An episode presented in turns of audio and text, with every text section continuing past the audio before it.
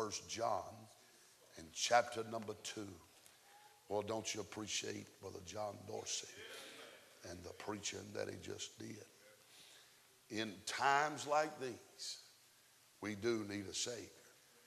And I just want to say to Brother Tim Green, if he thought this pulpit was short, he needs to come up here and stand with me. All of a sudden, my Bible has become a small print Bible. And I'm wearing bifocals, praise God. Amen. I look around and see these kids. I look around and see your girls with children of their own. And I'm well aware why my hair's white. In a few days, we're going to be old, praise God. But I'm reminded just how quickly time gets away. Grant took the little grandboy out. I thought it was cute up there. He was playing peekaboo with you while they was preaching up there. You wasn't seeing him, but he was trying. Grant had to take him out. Brother Dorsey looked at me. He said, That was us just a few years ago. And it was. And now Bubba's eight weeks from getting married. Riley's six weeks from graduating. And it seems just like yesterday that we were bouncing them on our knee. And youngins, what you think these preachers are preaching to, you think that's never going, that's, man, that ain't going to happen. You're going to blink and it's going to happen. Right. Told those young people yesterday, if there's ever a time that they need to learn how to worship, it's right now. This is the easiest time in your life that will ever be able to worship. You don't have somebody else that you're caring for. You don't have a husband. You don't have a wife. You don't have children. And man, if you can learn how to worship now without all those tithes, that's not a bad tithe, it's just responsibility. Can I get a witness? But I'm telling you, you better learn how to now. And I tell you what, you'll find as brother, as Brother Dana preached to us somewhere down the road, that worship will nourish you. And I bless the Lord. Brother Ricky, thank you for letting me be here. And uh, Lord, sort of, as Brother John was preaching, put these thoughts on my mind. I believe the Lord will help us. First John chapter number two. Let's stand. You uh, uh, stretch your legs for just a moment. And I'll try not to be long. The Bible said in verse number 18, little children, it is the last time. And as ye have heard, the Antichrist shall come. Even now, there are many Antichrists, whereby we know that it is the last time. They went out from us, but they were not of us, for if they had been of us, they would have no doubt continued with us. But they went out that they might be made manifest that they were not all of us. But you have an unction from the Holy One, and you know all things. I have not written unto you because you know not the truth, but because you know it and know that no lie is of the truth. Who is a liar but he that denieth that Jesus is the Christ? He is Antichrist that denieth the Father and the Son. Whosoever denieth the Son, the same hath not the Father, but he that acknowledges the Son hath the Father also. Let that therefore, that let, let that therefore abide in you which ye have heard from the beginning. If that which ye had heard from the beginning shall remain in you, ye shall also you also shall continue in the Son and in the Father. And this is the promise. Well, I like that song said he didn't say. And they'd sing a few things about what he didn't say. And then they'll sing another line about what he didn't say. But I like when they get up there and they say, but he did say. I promise you this, he didn't say some things, but I promise you this, he said all we needed to hear. Well, didn't you like what Brother Falor said if old Job just had a Bible? I'm glad we got a book.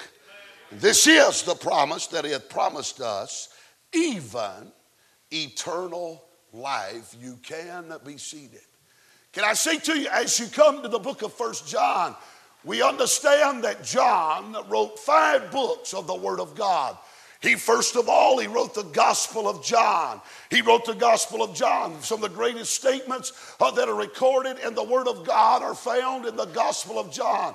I think John 129, behold, uh, uh be said, behold the Lamb of God that taketh away the sin of the world. And then he looked at Nicodemus in John chapter number 3, and he said, you must be born again. As you read the book of John, you find John writing to convince convince some sinners uh, that Jesus is who he really said he was. Uh, I'm glad that after 25 years of preaching, uh, I have realized that he is everything uh, that he claimed to be and more. Amen. And John wrote the Gospel of John uh, to convince his hearers that God was who he said he was. And then we go to the book of the Revelation, and John is not writing in, in Revelation uh, to convince the sinners uh, like he did in John, but in the Revelation, uh, he is writing to comfort some saints. Uh, I'm glad, child of God, this is uh, uh, not the last world that we're going to live in. there is coming a day when no heartache shall come, no more clouds in the sky, and no more tears to dim the eye. we'll never have another funeral service. there'll never be another cancer ward. Uh, the funeral homes will be out of business uh, uh because, thank God Almighty, uh, uh, there is a better day ahead. Uh, I'm glad as a child of God we can look at this world and men say, well, you can get so heavenly minded that you're no earthly good. they might have got that off of Oprah or might have got it off of Dr. Phil, but they did not get that out of a Bible. the Bible said, let this mind be in you, which is also in Christ Jesus. Uh, if his mind is stayed uh, on that city, don't you think uh, that our mind ought to be on that land? Uh, I'm glad there is a land uh, that is fairer than day, uh, and by faith we can see it afar. For my Father waits over the way to prepare us a dwelling place there. I'm glad there is a comfort in my heart this afternoon that there is a better day. He wrote the book of Revelation to comfort some saints.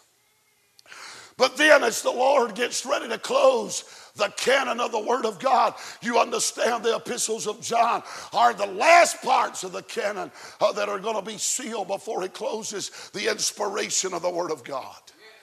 And he's not writing to convince sinners. He's not writing to com- comfort the saints, but when we come to the epistles of John, he is writing to confirm some servants. Amen. He's writing to them about some trouble that they're going to see. He's writing to them about some truth uh, that they need to know as you go through uh, the book of First John. You ought to circle know and known and knowledge and see how many times uh, it shows up. I'm glad uh, in, in, uncertain times uh, uh, there are some certain truths that you can drop your anchor in and you can place your trust in those truths in an uncertain world. I think about First John, Brother Chris. We've been talking and fellowshipping about these texts. First John, you think about Peter, and you think about uh, the other writers, Paul and James and uh, Jude, and they are writing to first generation Christians. First generation Christians. But John is writing to a third generation Christian. You say, what's the difference? Well, and that first generation Christian, uh, uh, they espouse the great truths uh, and the doctrines of the Word of God, uh, and they believe them, and they're willing uh, to dare to do the will of God. they're willing to die for what they believe. that first generation Christian is marked by conviction. But that second generation Christian, they believe the same things. They will debate the very same truths that were espoused by that first generation, and they'll debate them and defend them. But all the passion and all the fire are gone. Second generation Christians. But John's not even writing to the second generation, he is writing to the third generation. You say, what is that third generation? Well, that third generation, uh, it's not marked by conviction. That second generation is marked by comfort, but that third generation is marked by compromise. But they take those truths uh, that that first generation was willing to die for uh, and uh, willing to give everything they had for. Uh, and now they are trading them uh, for the apostasy of a third generation. they are making room for truth to die in the streets uh, and making room for error and apostasy. Uh, I believe, Brother Laddie, we are uh, living in the day that's not marked by conviction uh, and we're not even marked by comfort, uh, oh, but we are living in a day, uh, a third generation day, where our preachers gave their life to believe what they believed and take stands that they took. And now we're willing to trade it and walk away just so flippantly in this hour. Changing our mind.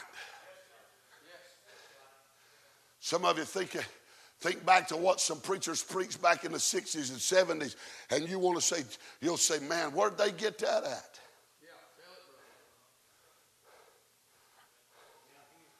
Huh? But you don't know what they were fighting then. I mean, man, I see guys with beards and mustaches. I'm not going to preach against that, but you better believe they did in the 60s. You say, why? They're fighting the hippies. Amen. They didn't want to be identified with that pot smoking group. Everybody okay? I mean, you remember Brother Tim Green and John Green are here this week. I remember Don Green, that crowd used to preach against wire rim glasses. You say why? They didn't want to be identified with John Lennon. Amen. Y'all might, y'all don't even know who that is, and thank God for it. Amen. I tell you what, there's more to it than that. There were some men that we've loved and lived with uh, that paid a price to believe in a premillennial doctrine. Uh, oh, that the Lord's coming back uh, uh before the tribulation enters, praise God. Uh, and we're persecuted all over the land. Uh, and now one's come around propagating some other mess oh, that they didn't find in a King James Bible. And we walk away flippantly from positions that have been paid a high price for. Amen. Amen. Third generation. Don't worry, it'll get better. It may not right off the bat, but just hold on. Notice what your Bible says. I think one of the most important things you can do is teach your children how to tell time. I remember as a boy, Brother Steve, when my boys would come home from school and they would have those worksheets that would have about 12 clock faces on it and an hour hand and a, and a minute hand pointing at different boys. And we'd have to sit down at the kitchen table and uh, begin to teach them about what it was to tell time. I remember boy O'Reilly and Carter, two different birds, man. Uh, O'Reilly took after his mama. He's a good student. And, but Carter took after me. Amen. I mean, I'd rather, I mean, my favorite class in school was recess. Can I get a witness? When you like this, you don't fit in a desk. Amen. And he'd say, he had one of them little digital watches, and he'd say, I don't need to tell time. My watch tells me what time it is. Amen. And can I tell you in this hour, I'm not talking about you young'uns learning how to tell it off your Apple Watch uh, or off your Citizen Watch uh, or off your Seiko Watch. Uh, but I'm telling you, when you get on YouTube and social media and Instagram, and you ought not to have Snapchat. Amen. Anything that disappears after you take a picture, you ain't got no business with it. And that goes for the adults too. Hey, man. Don't get nervous. Amen. I'm talking about when you get on YouTube and you get on Facebook and you get on Instagram and you hear preaching. Uh, you need to be able to identify the day in which we're living in. Uh, you need to understand the mark of our times. Uh, you need to be able to tell what time it is. Amen. Now, Brother Gravis said to preach. I was going to preach something else, but the God, you blame it on Brother Dorsey. Amen. John, now notice, you look at this, he he's talked to the fathers, he's talked to the young men, but now he said little children. If you're under 25 years old, stand up.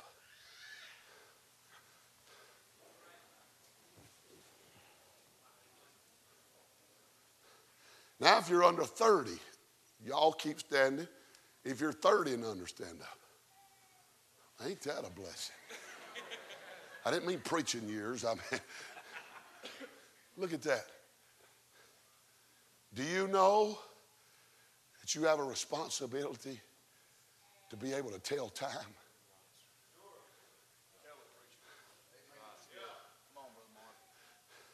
Hey, let me just be honest with you. They're not coming after Brother Dorsey. And they're not coming after Brother Gravlin, Brother Brown. They're not coming after Brother Bobby Barnes. They're not coming after Brother Stephen Henderson. They're not coming after Brother Allen. They're not coming after Brother Tim Fallour. They're not coming after, hey, they're not coming after Brother Tim Green. They're not coming after R.B. Roulette. We are what we are. And I'll just say this uh, for us preachers it's not enough for us to say, well, that's just been what I've always been. It's too tight late. No, if I'm wrong, I should change. Amen. Amen. If I'm wrong, we ought to correct our path. We ought to correct our walk. We ought to correct our stand. We should correct our message, but we're not wrong.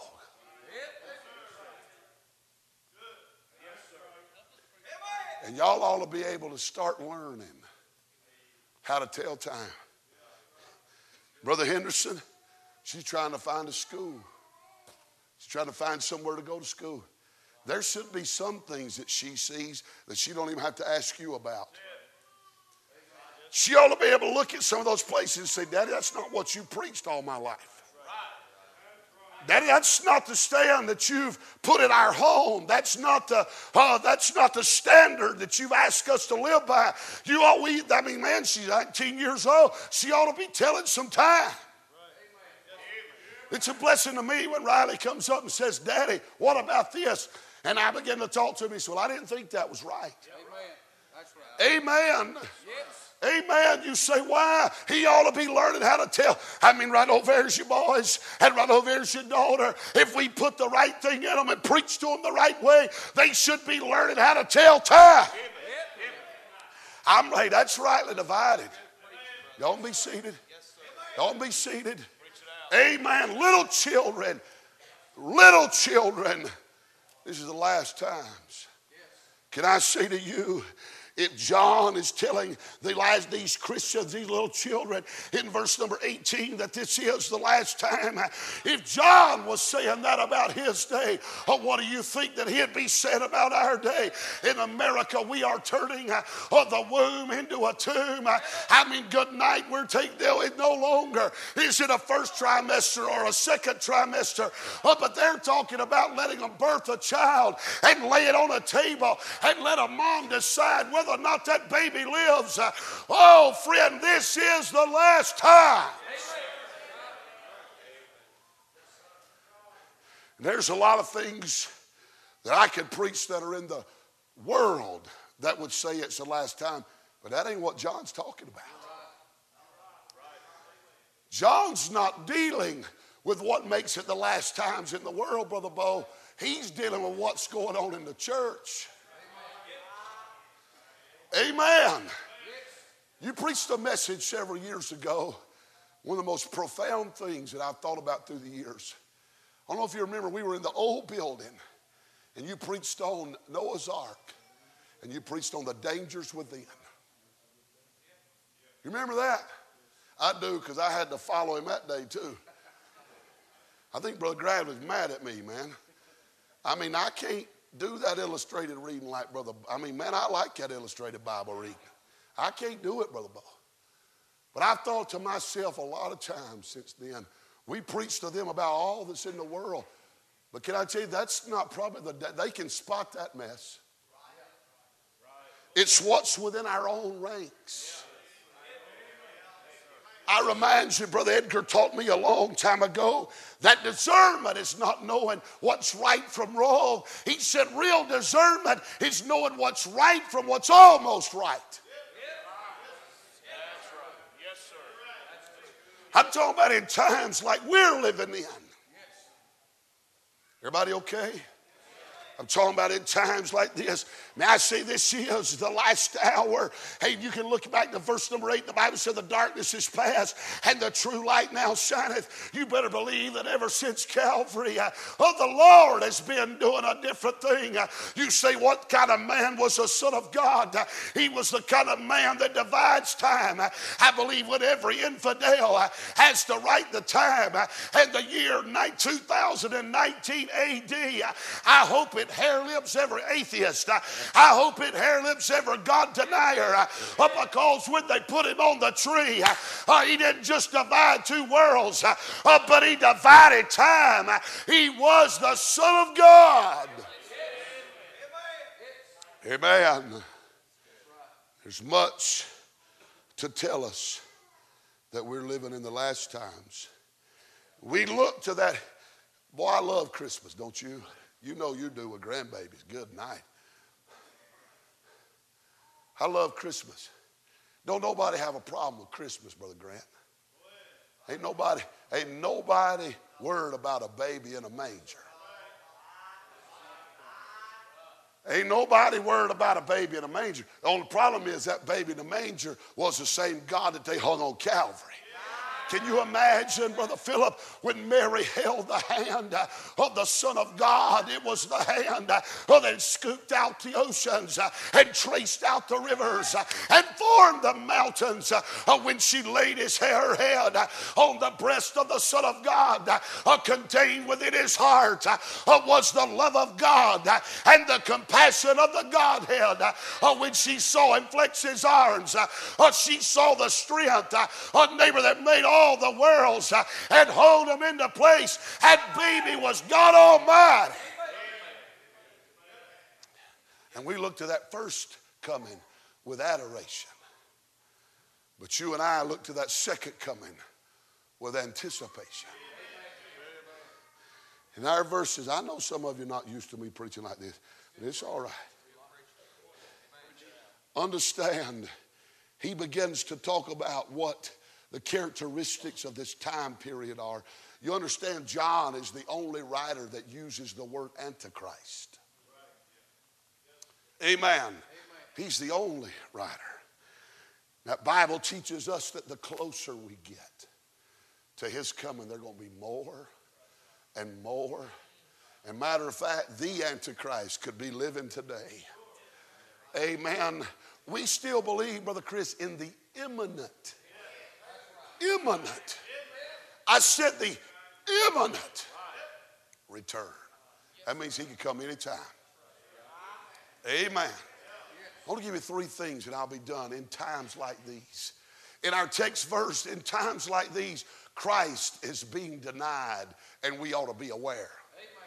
Christ is being denied. Notice what your Bible said. It said, You've heard the Antichrist shall come. There's a prophetic warning, understand. And may I say to you, I want to, I want to reiterate uh, to what Brother Bo preached those years ago. Uh, uh, you can spot a Joel Osteen, uh, you can spot uh, a T.D. Jakes, you can spot uh, all these fakes, these so bad fakes. you can see them a mile apart.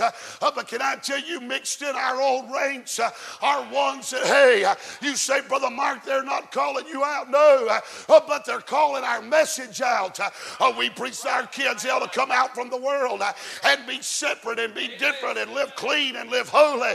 And they get on the computer and they get on the Facebook and they get on the Instagram uh, and what looks like success to them.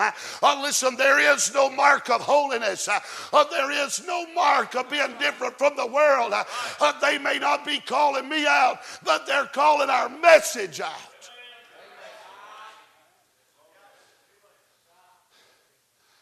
So you shouldn't say stuff like that. Somebody better start saying something.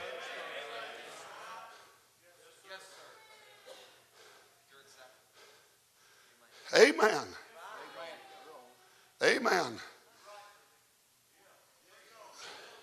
Social media is amoral. Understand what I said? I didn't say immoral, I said amoral. It's how you use it that makes it right or wrong. But I believe the greatest danger that what it's done, there's things that I had, would have to explain to Riley and Carter that 10 years ago I'd have never had to explain. because they'd have never known it was going on.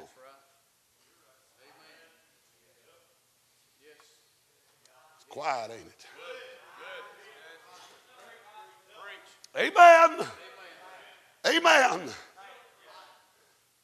And I have to answer questions. Well, Daddy, why are you preaching this? And man, look what's going on over there. Man, boy, that looks like that's got a lot of fire over there. But Daddy, they ain't doing what, what you said the Bible says.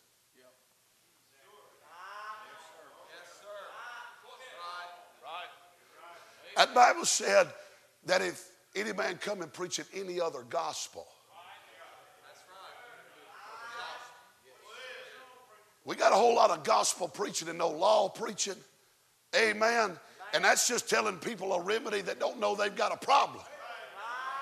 And all you, you, all you got law preaching with no gospel. All you've done is you've diagnosed a problem and not told them how to fix it. But when you put some law with some gospel, hey, it was the law that was poured into Paul this morning of that made him the greatest preacher, of the greatest grace preacher that ever was. Uh, I want to thank God for every time a man of God mounted a pulpit and opened a Bible and told me where I was coming short because I knew I needed what they had a prophetic warning. He said, They're coming. They're coming. I've been to Costa Rica. There's a Catholic church in, a, in an area in Costa Rica that they believe had some miraculous conception. And there are people that will dress up like Jesus Christ, walk barefooted, and carry a cross from wherever they live to that Catholic church. I'll never forget when we got there, Brother Laddie. We stood on the outskirts. We were handing out John and Romans to those folks as they were going down the road. And when we got there, there all that older group was that were going in that Catholic church, getting on their hands and knees and crawling to that altar. But there was a sea of thousands of youngins out there with white t-shirts on at a contemporary, I'm talking about at a Catholic church, a contemporary Christian concert. Out, let me just hold up. A contemporary concert. Christian ain't got no part in that. Everybody okay? Some of you looking at me peeking, amen. Amen. I mean, I'm talking about the thousands of that generation were out there jumping up and down to that music while that older generation uh, was crawling down the aisle. Uh, hey, if they had what was right, uh, why didn't they have the young ones crawling down the same aisle uh, or going to the same place? Uh, oh, listen to me. There is coming uh, more and more and more Antichrist.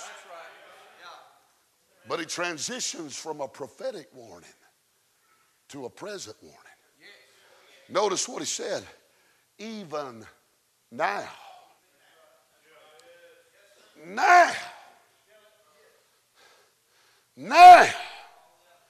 Apostasy is rampant in our day. That harlot church is getting ready to embrace her groom. You say, why in the world would you preach this with all these youngins here because he said little children. I like what he read this morning. I, I, I like what he told about that lad and brothers. He said, little lad, run. I want to say to you, little lad, run. Run, run, run, run.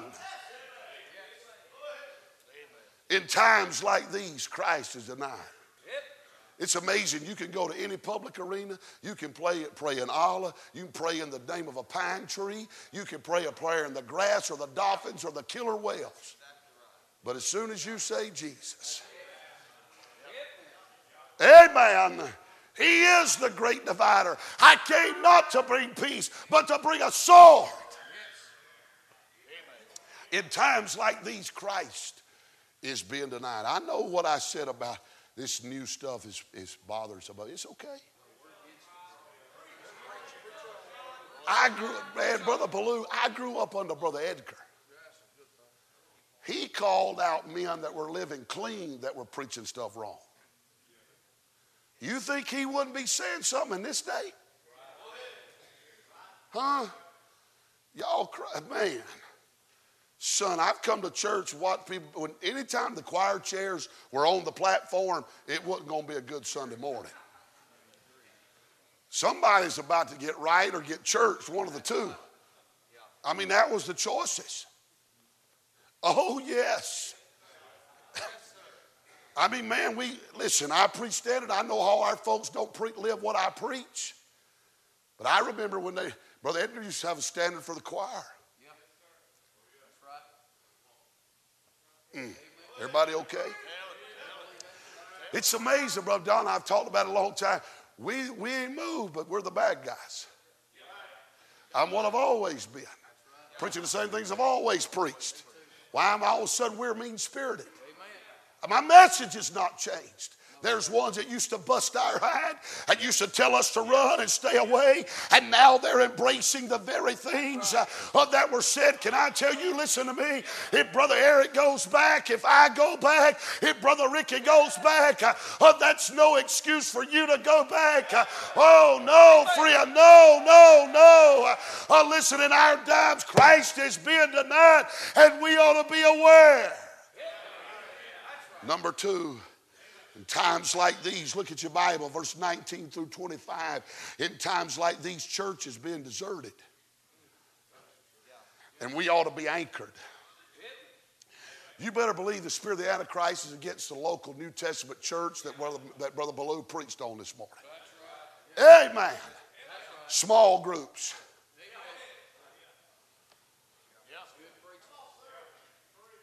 Social instead of having preaching services. Amen.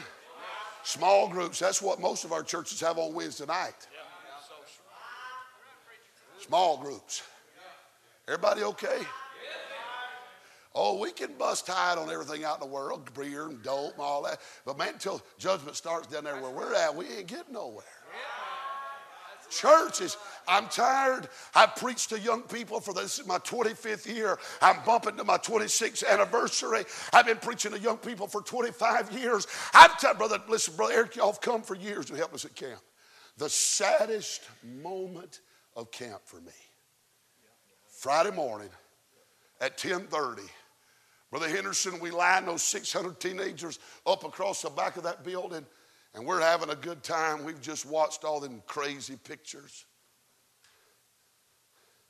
And we'll line them 600 kids up across the back. And my heart drops into my feet because this is my thought. Who won't make it back next year? I can't tell you how many that come through that registration line. And I've looked at those leaders as they come through and I say, What about so and so? Tell me about that young man that had so much ability and promise. Tell me about that young lady who God had set apart within that group. And their heads drop and tears uh, up begin to roll over their face uh, and say, Preacher, we never thought it would happen. Uh, we never thought it would be her, but she's out.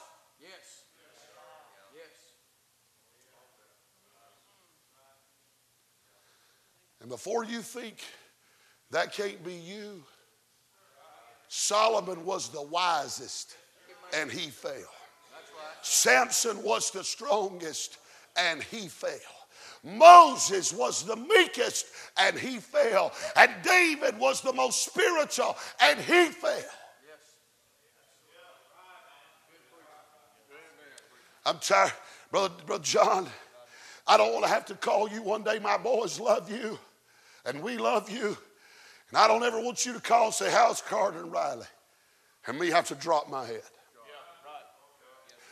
I don't ever want you have to call me and me say, Hey, hey, how's Chelsea doing? Well, preacher, I've been meaning to tell you.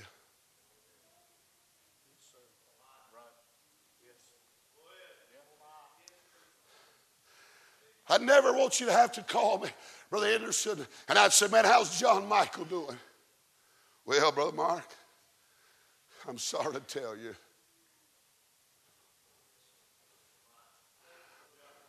Hey, Brother Gravely, how's Celeste doing? Well, it's all going good, preacher. I'd hate to ask you one time, Brother Wesley, how those girls that play so well and sing so well, how are they doing? You'd have to drop your. Well, they saw the lights of a larger city up the road that said they could use their talent. I don't want that to happen. Can I say everything I've got in my life? I got at the church. Oh, I got saved at the church. Oh, I got a preacher at the church. I found my wife at the church. I got baptized in the church. I got called to preach in the church. My life is in the church. I dedicated my children in the church. Oh, God, help us anchor in the church.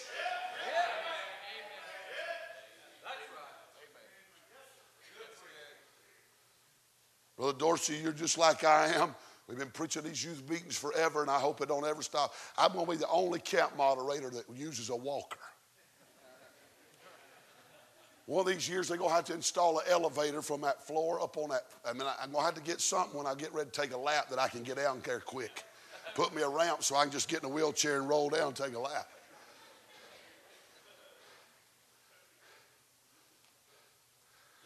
And you're the same way, and you're the same way. How many times have we watched preachers' hearts break when we ask about a family, ask about some children, ask about that preacher boy that had a touch of God?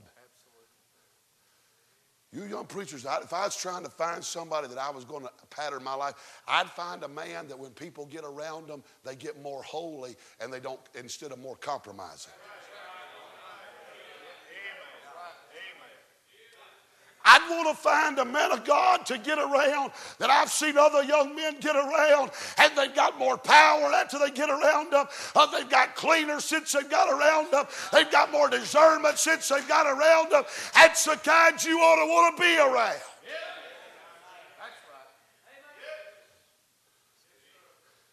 And some of y'all think we're just beating a dead horse. You better understand something. This is the issue of our day. Y'all know me, I'm not a slinger, I'm not a stone thrower, I'm not a critical man. People say, well, you're just, and man, we've raised such a soft generation of preachers. If you say anything, you they, oh, you shouldn't be calling me out. You're just jealous. Hold up. Jealous, if you're going to accuse me of something, at least get your words right. At least know what words you're using. Jealous is being protective of something you do have. Being envious is wanting something you don't have. I don't want anything that contemporary crowd's got, but you better believe I am blessed, fire jealous over what God has given me and the opportunity and the other generation that God has let me have a part of their life. Everybody okay? Amen.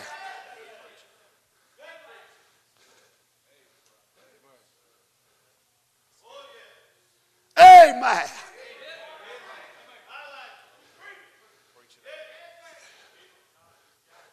I'd rather go back to my church and preach Sunday morning, Sunday night, and Wednesday night and not change my mind in front of y'all and everybody that's ever used me quit using me than to change to get a bigger platform, a bigger meeting, a bigger offering a bigger opportunity. I'd rather not be used, and y'all know that I ain't changed, than be used every night of my life, and you not even have a clue where I stand. Amen. Thank God you've not changed. Thank God you've not changed. Thank God you've not changed, Brother Ballou. I salute you. I salute Brother Barnes. I salute these men of God uh, that have not wobbled on the axle. I want to anchor in like that.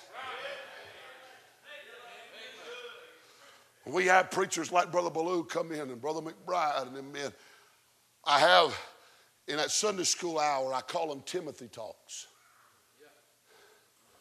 where I have those Apostle Paul type men sit our preachers down and say whatever they want to. I don't care what they say. And if y'all can find a row that I ain't plowed in their life, sink the plow. Amen.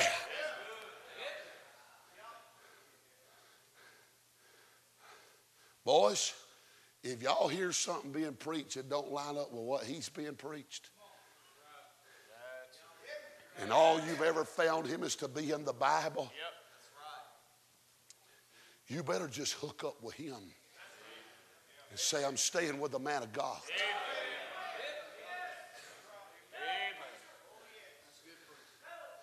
Amen.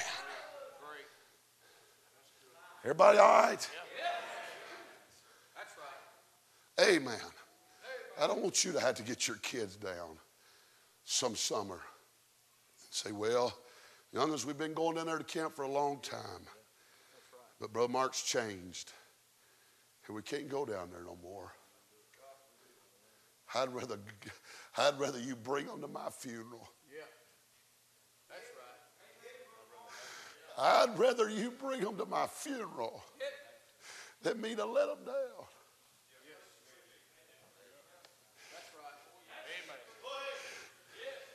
Heard young men say this I can't wait till these older preachers get out of the way so we can do our thing. You think Elisha would have said that to Elijah? You think Timothy would have said that to Paul? You think Joshua would have said that to Moses? I don't even think David would have said that to Saul. Oh no. I can't go back to my preachers. I can't go back because they're gone. And I wouldn't want to drag their heritage through some contemporary mud. Everybody all right? You deserve to grow up with some old fashioned preachers that'll preach. I'm not talking about y'all, God help y'all know I'm not mean spirited. But I so care about your generation having men like him and having men like him and having men like these other boys. Amen. Amen. Church has been deserted. See, there's going to be some counterfeits that leave us. They went out from us because they were not of us. I didn't say that. John said that. I just read it. Their doctrine's wrong. These YouTube pastors ain't never made a hospital visit. Everybody, man, this got quiet up. You said I could preach. Amen. Amen. The counterfeits that leave us. But look at verse 20. There's a comforter who leads us. Hey, you have an unction. Old Ravenhill said any preacher that's ever had the unction knows what it is, can't explain it, can't tell you where it came from, but they know when they ain't got it. Look back to first, first John 2, 1. My little children, these things right unto you that you that you sin not. If any man sin, we have an advocate. Hold up. You study that word advocate right there. It's the same word that's transferred, that's translated parakletos, is translated comforter in the book of John. What about that? It's comforter in one place and advocate in the next place. You say, what good is that? Well, Brother Bo, when I need help here, he's a comforter. When I need help up there, he's an advocate. Hey, it doesn't matter which side of the river I need help on. If I need help in this life, I'm glad there's a comforter uh, that's been called alongside to help.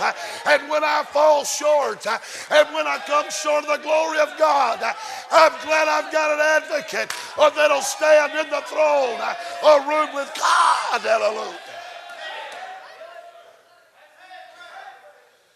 Comforter. I'm glad I got a help, don't matter what side of the river I need it on. Can I tell you, youngins? Don't ever, you young men, don't ever tell a man if they see you going wrong to come tell you and then puff up at him when he does.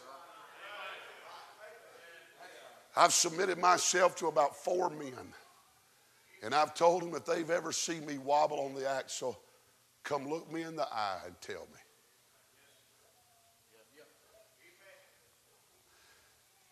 In fact, I've told them if it even appears like I'm wobbling. And I got one or two, you better believe they'll tell you. Everybody all right? Ought to get anchored in, boys. Anchor in. Anchor in.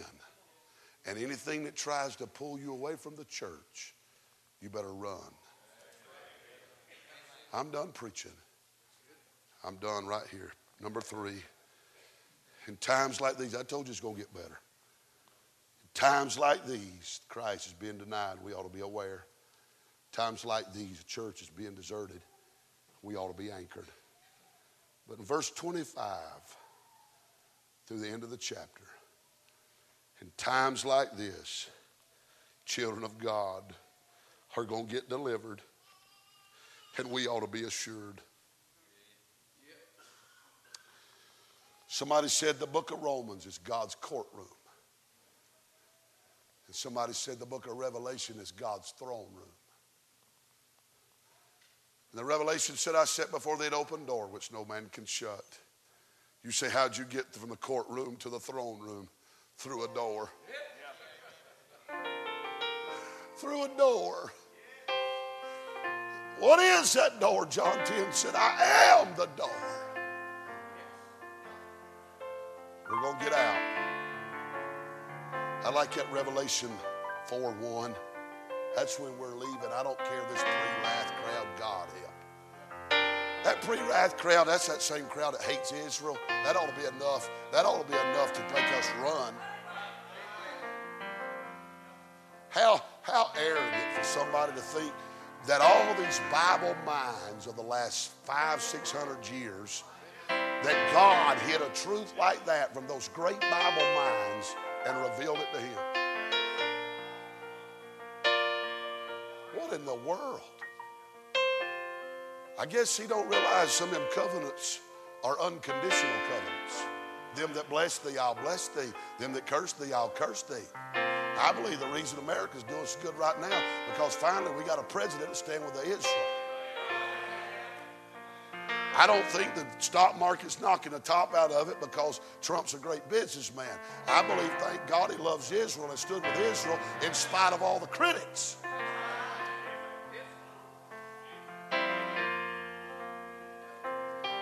They were going to be critical of me. I'd rather be critical of me because of success than failure. Like that Revelation 4 1. Well, there's a there's a glorious anticipation. I've always read that 4 1, and it said a door was open. And I've always sort of read that in my mind as a door was opening. But that ain't what it said. A door was open. It's been open. It's been open. He's just inviting us to come on up and go through it. But then I like that gracious invitation. He said, Come up hither. But I'm real partial to that godly revelation. If you read the book of Revelation and all you get is beasts and trumpets and vials and woes and sorrow and judgment, you've missed it.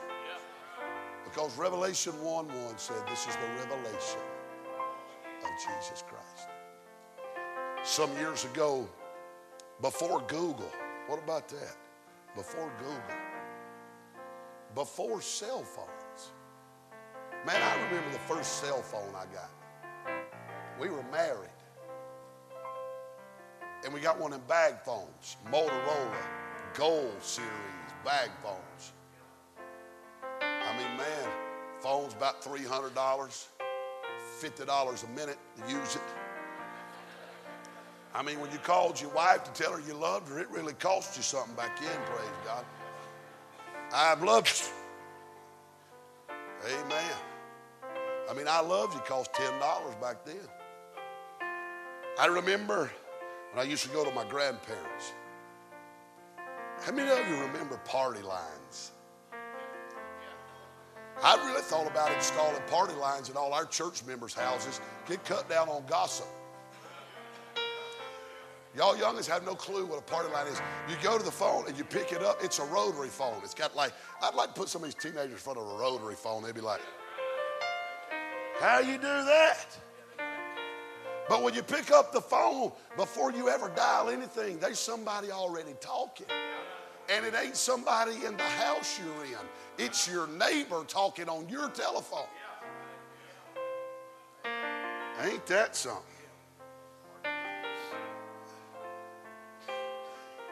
Before there was a Google, you could get on the phone and you'd reach over to the far right and go, and they go, and I mean, it took like three and a half minutes to dial zero. Your house would burn down before you could even get anybody on the telephone. And there'd be a soft voice come over the line. They'd say, This is what they'd say information, city and state, please. Well, this little boy had seen his mama go over and take her dial tone and dial that phone and say, Information. One day he was outside playing and he smashed his hand, busted his finger up, it's bleeding. Couldn't find his mom and daddy. So he got in there and got on a milk crate and got up on the phone and put that phone and dialed that big rotary phone. And that little sweet voice came and said, Information, city and state, please. And he said, I can't find my mama. He said, and I busted my hand up and it's bleeding. Can you help me? And a little soft voice said, Son, I normally just give telephone numbers. I don't normally give information on how to fix your face. He said, But will you please help me? I said, I don't, I can't find my mama and I'm bleeding. So that little lady, who in her soft voice, told him how to wrap, her, wrap his finger up and he quit bleeding. Some years later, he came home from school and gone in there to check on his bird and feed his bird, and his little bird died. Man, he's tore up. That was his favorite pet. Couldn't find anybody, so what did he do? He went back over to the telephone and dialed zero. And said, Information, this is Carolyn. City and state, please. He said, Miss Carolyn, it's me. He said, My bird died. And there ain't nobody here to talk to. And I'm upset. And she said, Well, son, I, I, I don't really know what to tell you about your bird dying. He said, I'm just so upset. And finally, she thought to herself, and she said, Well, he said, You ain't got nothing to worry about. He said, It's just gone to a better land to see you. That soothed his heart. He said, Thank you, Carolyn, and hung up the phone. Ever, all, so often, the little old boy would go over as he grew up. He'd dial zero just to talk to Miss Carolyn. One day they had taken a family trip to Seattle, Washington, a long way from home, been gone a week, and the boy's getting homesick. So he found him a payphone and just dialed zero. The lady come on and said, information, please, city and state. And he said, information in so-and-so city. And sure enough, Miss Carolyn said, Information, this is Carolyn, City State. He said, Miss Carolyn, it's me. She said, What's wrong? He said, We have been on vacation in Seattle for a week and I'm homesick. I just wanted to hear a voice from home. So Miss Carolyn talked to the little boy. He said, Thank you, Miss Carolyn. I think I'll be all right now. I've heard a voice from home. Some years later, the boy grew up, went to college, came home. Been a long time since he called information. He came home and dialed at zero. Thought he was going to call Miss Carolyn. Said, information, please. This is, and another name came across the phone. He said, Could I speak to Carolyn? And the lady said, Sir, I'm sorry, but Carolyn no longer works here. She retired just a few months ago. Is there something I can help you with? He said, No, ma'am. He said, I used to just call Miss Carolyn so often just to talk to her. And the lady said, You, you wouldn't happen to be, and he called the young man's name. He said, Yes, ma'am, I am. He said, Well, what you don't understand, said, just after Carolyn retired, she was diagnosed with cancer and died. But before she left, she left an envelope with your name on it. And she said, if he ever calls, read him this message. She said, hold on, let me get it out of my desk. And he could hear as she was opening the envelope. And she looked at that message. She said, I don't understand what this means. Maybe you will. She said, This is what Carolyn wanted me to tell you. She said, Don't worry about me. I've just gone to a better land to sing in. Oh, it ain't going to be long till we're going to a better land to sing in. In times like these, Christ is being denied. And we ought to be aware. In times like these, church is being deserted and we ought to get anchored. But listen, child of God, in times like these, the children of God are going to get delivered. And we ought to be assured. You know what some of us ought to do? Always come to an altar and say, Lord, please give me discernment to be able to tell the difference between what's right and what's almost right.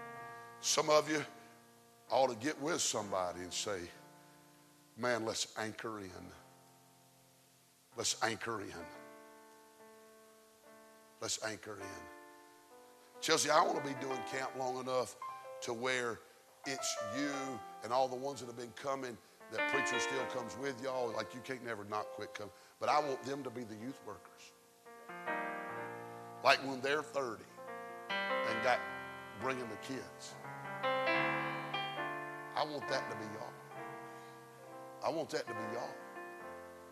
And the only way it's going to be, we'll have to get anchored. Anchored. If you don't get anchored, you won't hang when the star's not shining. Some of us need to realize, man, as bad as it is, we're about to get delivered. And we're going to a better land of singing. We're standing. Brother Chris is going to sing. Would you slip at an altar and say, Lord, please help me in this hour?